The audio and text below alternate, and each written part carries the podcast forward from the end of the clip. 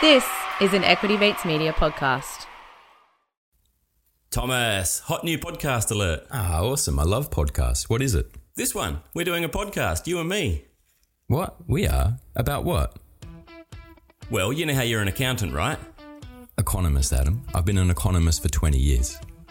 Same thing. Look, it's dawned on me that I need to know more about money, and I think you're the person to ask.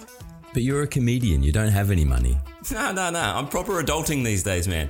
Look, it's crazy times out there, and I've got super, I've got a home loan, I've got investments, and literally nobody knows how any of it works. No, literally quite a few people know how it works. Boring people, Thomas, boring people do. Like, I could ask you, where's the best place to put my money? You mean aside from a bank? Whoa, whoa, whoa, bank. Slow down with the lingo there, Tomo. Look, I've promised to make this podcast jargon free. But yeah, I mean, should I really have put everything into those Tesla shares? Wait, what? You put everything into Tesla shares? Why'd you do that? Mum gave us the hot tip, remember? No, she was talking about Telstra shares, and that was like 20 years ago.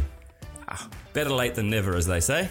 No, they don't say that. That's not an investment philosophy. While the guys argue for a second, I'll tell you the important stuff. There's a brand new podcast coming from the production team at Equity Mates. Subscribe now and be the first to hear Adam and Thomas when Comedian versus Economist drops every Wednesday. No, look, I think there's an idea there. If you can come up with the questions, I can help you understand how all the pieces of the economy fit together. So we're doing it. Join me, Adam, and my brother Thomas for Comedian versus Economist, a new podcast from the Equity Mate stable, starting November 25. It's everything you ever wanted to know about the economy, but we're too bored to ask.